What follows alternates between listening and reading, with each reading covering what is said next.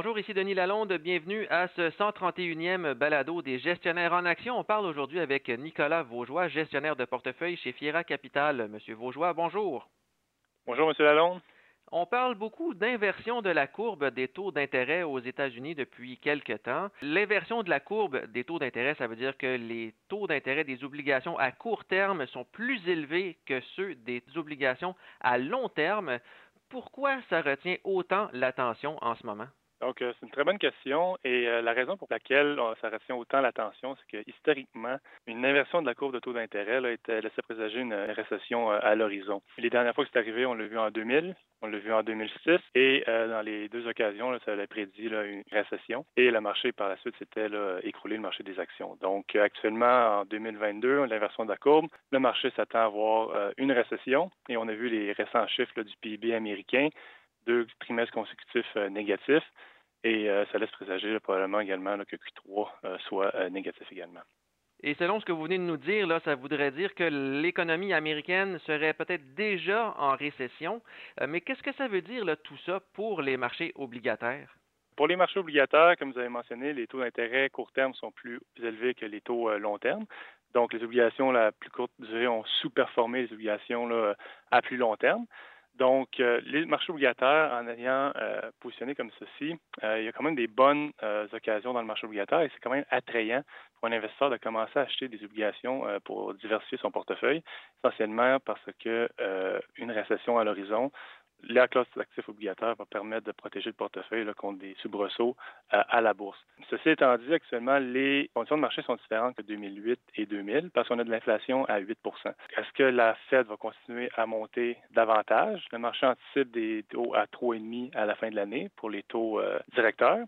Et on a des taux d'intérêt le 10 ans dans les autres 2,60. Donc, ça se pourrait qu'on ait une correction obligataire dans les prochains mois si, par exemple, le marché se trompe sur la récession. Mais à plus long terme, le marché obligataire, ce qu'il est en train de dire, c'est que la Réserve fédérale n'augmentera pas les taux trop aux causes des risques de récession euh, à l'horizon. Donc, si je vous comprends bien, là, en ce moment, c'est qu'il y a peu d'intérêt ou il n'y aurait pas d'intérêt à acheter des obligations à long terme si les taux des obligations à court terme sont plus élevés. C'est bien ça qu'on doit comprendre? Actuellement, s'est passé, c'est qu'il y avait plus d'intérêt pour les obligations à long terme pour avoir l'effet de durée et de protection de portefeuille.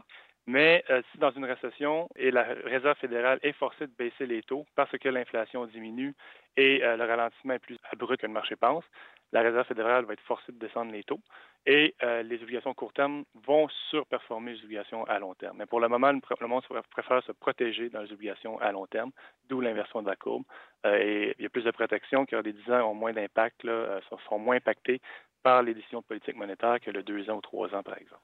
Et pour la bourse, est-ce que ça veut dire, dans le fond, que les investisseurs devraient se laisser distraire par l'inversion de la courbe des taux ou si tout simplement on attend de passer à travers et euh, d'une éventuelle sortie de récession?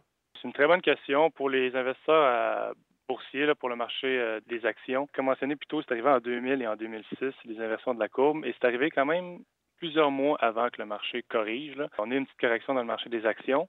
Et euh, si le marché obligataire dit vrai, et vu que la courbe est encore inversée, c'est quand même un signal euh, fort et puissant, l'inversion de la courbe.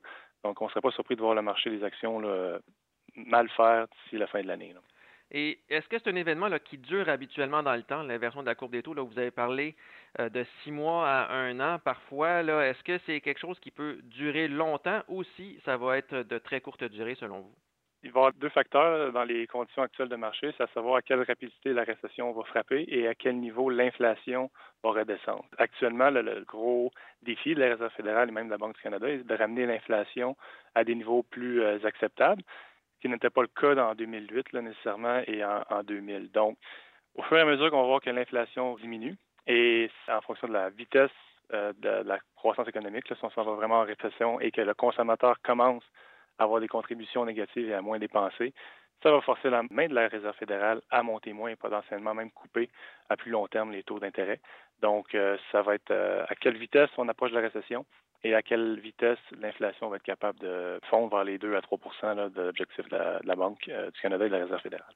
Et est-ce qu'il y a des façons de tirer avantage de l'inversion de la courbe des taux quand on est un investisseur? Oui, donc en tant qu'investisseur, justement, on peut se positionner dans les obligations plus à court terme et bénéficier justement de l'intérêt des taux plus hauts à court terme et bénéficier de un beau carry, pardonnez-moi l'anglicisme, mais faire du revenu courant avec des taux plus élevés sans avoir de risque de volatilité.